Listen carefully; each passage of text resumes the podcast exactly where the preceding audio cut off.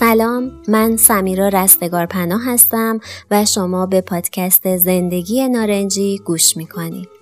من توی این پادکست قصد دارم به دور از باورای اشتباهی که در جامعه رایجه یه دید درست و متفاوت از بیماری ام رو با شما به اشتراک بذارم. خوش اومدین به اپیزود اول از پادکست زندگی نارنجی. واقعیتش معرفی این پادکست برام کار خیلی سختیه. از این جهت که شاید افرادی که مبتلا به ام نیستند نیازی به شنیدنش حس نکنند و این با هدف من که ترسیم صحیح از این بیماریه مقایره. راستش مدت هاست که فکر راه اندازی پادکستی با این موضوع یکی از دقدقه های ذهنیم بود. به خصوص که از دید من جای خالی چنین پادکستی واقعا در بین محتواهای ایرانی تولید شده به شدت احساس میشه. پس نیازه که راجع به این موضوع با هم صحبت کنیم، هم فکری کنیم، تجربه هامون رو با هم دیگه در میون بذاریم و از خلال این صحبت ها و هم فکری ها هم بیشتر MS رو بشناسیم و هم ضعف ها و نیازهای خودمون رو برای مواجهه با اون درک کنیم. من توی این پادکست قرار از تجربیاتم راجع به زندگی با MS با شما صحبت کنم. متخصص نیستم اما بهتون قول میدم که هر اطلاعاتی رو که با شما مطرح می‌کنم از منابع موثق و پزشکان فوق تخصص استخراج کنم. من نمی‌خوام MS رو ستایش کنم و اون رو عامل خوشبختی بدونم نه اینکه بگم ازش بیزارم و باعث و بانی تمام بدبختی یا فرزش کنم. می‌خوام به کمک شما سعی کنم دید درستی راجع به MS پیدا کنیم باهاش کنار بیایم بعد به بهترین نحو مدیریتش کنیم و در آخر افکار جامعه رو درباره این بیماری به درستی اصلاح کنیم.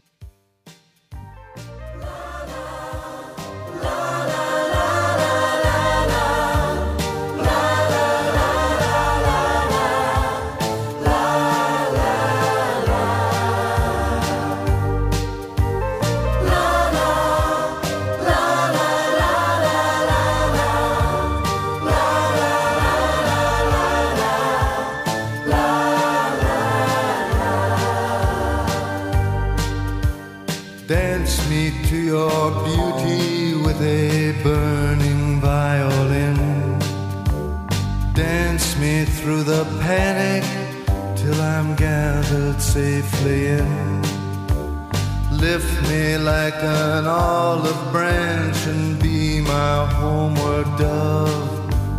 Dance me to the end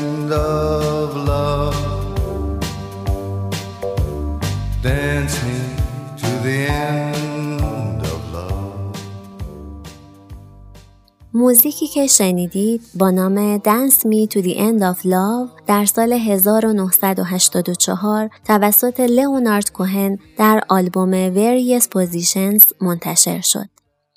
همه آدما توی زندگی با یه چالشی مواجهن. میزان بزرگی و درجه سختی یه چالش خیلی به موضوع اون وابسته نیست. بلکه این نحوه دید و برخورد ما با اون موضوعه که بزرگی یه چالش رو مشخص می‌کنه. بعضیا با روبرو شدن با هر چالش سری جا می‌زنن و تسلیم میشن. بعضیا هم با چالش های زندگی ارتباط می‌گیرند و مثل یک همرقص باهاش شروع به رقص می‌کنند. اینجوری اون مشکل هم ابهتش رو از دست میده هم آماده هماهنگ شدن و کوتاه اومدن در مقابل اراده فرد میشه. رقص از واضحترین مصادیق هماهنگیه. زمانی که برای رقص با یه پارتنر آماده میشیم همه حرکات ما به هماهنگی با اون در میاد و در مقابل تمام پاسخهای اون هم با ما هماهنگ میشه این تعامل همیشه یکی از زیباترین و دیدنی ترین صحنه ها رو رقم می‌زنه زمانی که دست از انکار بر میداریم و مشکل رو میپذیریم دیگه این ما هستیم که مهار و کنترل رو به دست می‌گیریم. این ماییم که مشخص می‌کنیم چه مسیری طی بشه. یا به قول قدیمی ها کاری می‌کنیم که حالا دیگه مشکلمون به ساز ما برخصه نه ما به ساز اون.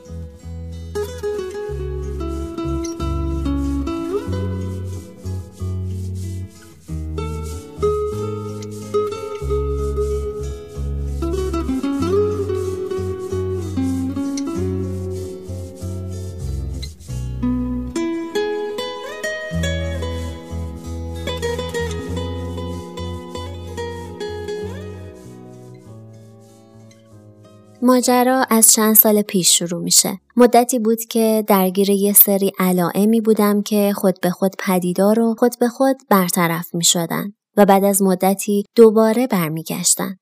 مثل سرگیجه، کمردرد، گزگز یا خواب رفتگی دست و پاهام و افسردگی. چندین بار هم به پزشکای متخصص مراجعه کردم ولی متاسفانه مشکلم رو تشخیص نمی‌دادند. تا اینکه سال 95 زمانی که گزگز صورتم دیگه آزاردهنده شده بود با مراجعه کاملا اتفاقی به دکتر و توضیح کلی از علائمم یه سری آزمایش و امارای برام نوشت. ده روز بعدش برای نشون دادن جواب آزمایش ها به مطب دکتر رفتم. وقتی دکتر نتایج امارای رو جلوی نگاتوسکوپ گرفت و شروع به بررسی کرد چیزی که قرار بود بشنوم یک درصد هم به ذهنم خطور نمی کرد. دکتر خیلی سریع و راحت گفت خب شما ام داری. صداش توی مغزم پیچید. شکه شدم. تصور کنید به منی که تا اون زمان تصویر درستی از فرد مبتلا به ام نداشتم چه حالی دست داده بود. یه نگاه به مامان که همراهم اومده بود کردم که با بحت به دکتر خیره شده بود و یه دفعه به پهنای صورت شروع به اشک ریختن کرد. من هاج و واج روی صندلی میخکوب شده بودم. دکتر راجب دارو و مراحل کورتونتراپی توضیح می‌داد من گیج و منگ از آینده نامعلومی که در انتظارم بود به لبهایی که برای توصیف بیماری من بازو بسته می شدند نگاه می کردم. دقیقا به همون اندازه که من صدای دکتر را نمیشنیدم انگار دکتر هم منو نمی‌دید و توجهی به حال خرابم نداشت و فقط توضیحات تکمیلیش رو ادامه می‌داد. اون لحظات یکی از سختترین لحظات زندگیم تا الان بوده. دلم می‌خواست فقط اونجا نباشم. با عجله تمام آزمایشامو جمع کردم و با مامان از مطب خارج شدیم و تا رسیدن به خونه حتی یک کلمه حرف هم بین ما رد و بدل نشد. انواع و اقسام افکار و ترسها به ذهنم هجوم آورده بودند. توی اون مسیر چهل دقیقه ای تا خونه تمام اتفاقاتی که یه فرد مبتلا به ام توی فیلم های فارسی تجربه می‌کنه رو تصور کردم. به چشمم فکر کردم. چقدر کتابای نخونده داشتم. چه فیلمایی رو هنوز ندیده بودم. با پاهام خیلی جاها هنوز راه نرفته بودم. چقدر کم دویده بودم. به دستام نگاه کردم.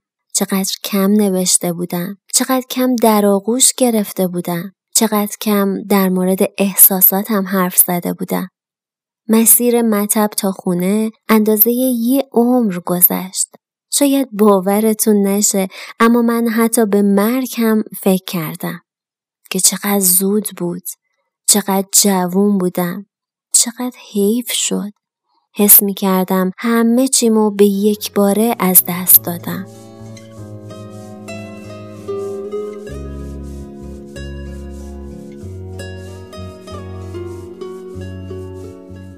از اونجایی که هیچ آشنایی با این بیماری نداشتم و بدون هیچ پیش زمینه ذهنی باهاش مواجه شده بودم درکش برام بسیار سنگین بود. برای همین از چندین دکتر بنام با فلوشیپ ام که توی ایران حرف اول رو می‌زنند با هزار مصیبت وقت گرفتم که اونا هم تشخیصشون ام بود. در همین حین تعداد زیادی مقاله معتبر رو در مورد صفر تا صدش خوندم و با کلی از افرادی که چندین سال بود که مبتلا به ام بودند آشنا شدم که نه تنها از نظر جسمی مشکلی نداشتند بلکه کیفیت زندگیشون از خیلی از افراد سالم هم بهتر بود. ایده ساخت پیج اینستاگرام و دور هم جمع کردن کسانی که با این موضوع روبرو شدند توی اون سال از اینجا توی ذهنم شکل گرفت. اول اینکه تمام کسانی که تازه به جمع ما پیوستند بدونن تنها نیستند و طبق آمار رسمی انجمن ام ایران چه جامعه بزرگی رو تشکیل میدیم. دوم اینکه کاری کنم که اون حس و حال بدی که روزای اول تشخیص بیماریم به خاطر نبود یه حامی و مطلع تو این زمینه گذروندم رو کسی تجربه نکنه و سریعتر به جریان عادی زندگی برگرده. و در آخر دیدگاه همتیمی هام رو به درستی تغییر بدم و وقتی این اتفاق مهم میسر شه میشه امیدوار شد که تمامی افراد جامعه MS رو درست بشناسند و ترس و باورهای غلط در این خصوص ریشهکن بشه و دیگه کسی نباشه که از اعلام بیماریش به دیگران بترسه و اون روز دنیا بهشت منه. Dance me to your beauty with a burning violin. Dance me through the panic till I'm gathered safely in. Lift me like an olive branch and be my homeward dove. اکثر آدما فکر می‌کنن اتفاقات خاص رو فقط توی فیلم ها یا زندگی اطرافیان دور می‌تونن شاهد باشن. تا وقتی که یه دفعه متوجه داستان میشن و می‌بینن خودشون شدن نقش اصلی همون داستان. کلا آدما توی اتفاقات غیر منتظره و ناگوار مثل ضرر مالی جدی، ابتلا به بیماری خاص یا از دست دادن یه عزیز عکس عملهای مختلفی نشون میدن. اما معمولا اول شکه میشن، واقعیت رو انکار می‌کنن و برای قبول واقعیت مقاومت می‌کنن. دوم ناراحتی رو بروز میدن ممکنه خشمگین بشن گریه کنن افسرده و گوشگیر بشن. دائم از خودشون بپرسن که چرا من و مدام به دنبال علت اون پیش آمد بگردن؟ در بهترین حالت راجع به اون پیش آمد اطلاعات صحیح به دست میارن و با بالا بردن آگاهی سعی می‌کنن قوی و استوار جلوش بیستند و با تمام توان برای بهتر کردن اوضاع تلاش کنند. عموما هممون به دلایل مختلف این مراحل رو تجربه کردیم. ولی به نظر من مسئله حائز اهمیت مدت زمانیه که صرف موندن توی هر مرحله می‌کنیم که البته باید قبول کرد عواملی مثل وراست، خانواده، شغل، فرهنگ و هر اونچه که گذشته و حال هر فرد رو می‌سازه باعث میشن عکس عمل و چگونگی مواجهه هر فرد با پیشامدها متفاوت باشه. برای من پذیرش داستان و مدیریت اوضاع یکی دو هفته زمان برد. ولی خانوادم برای حزم موضوع به زمان بیشتری نیاز داشتند و دارند. یادمون بمونه که اولین کمک رسان واقعی تو هر شرایط بحرانی فقط و فقط دید و نگرش درست ما به اون موضوعه. پس برای بهتر زندگی کردن ضروریه که بتونیم دید درستی از قضیه داشته باشیم تا برای خودمون و اطرافیان مشکلات جدید ایجاد نکنیم.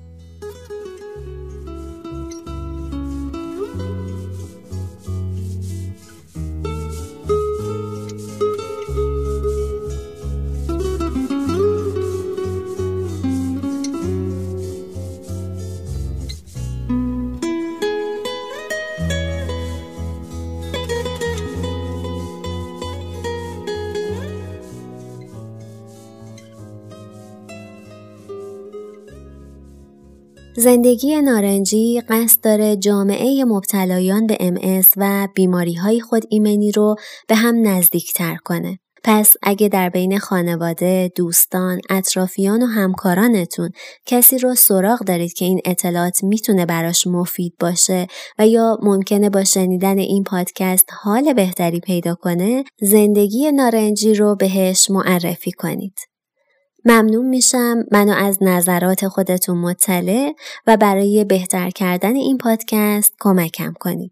یکی از راه های شنیدن پادکست زندگی نارنجی کانال تلگرام منه که البته من توصیه می‌کنم از راه درستش که همون اپ های مخصوص پادکسته بشنویم. مثل اپ پادکست مخصوص iOS و اپ کست باکس مخصوص اندروید. راه های ارتباطی page اینستاگرام ms.mast.stop و آدرس ایمیل زندگی نارنجی این پادکست به صورت منظم منتشر خواهد شد و به زودی بازه های زمانی رو بهتون اعلام می‌کنم. اگه می‌خواهید بدونید MS چیه و با چه علائمی ظاهر میشه و دقیقا با بدن فرد مبتلا چه می‌کنه در اپیزود بعدی با من همراه باشین.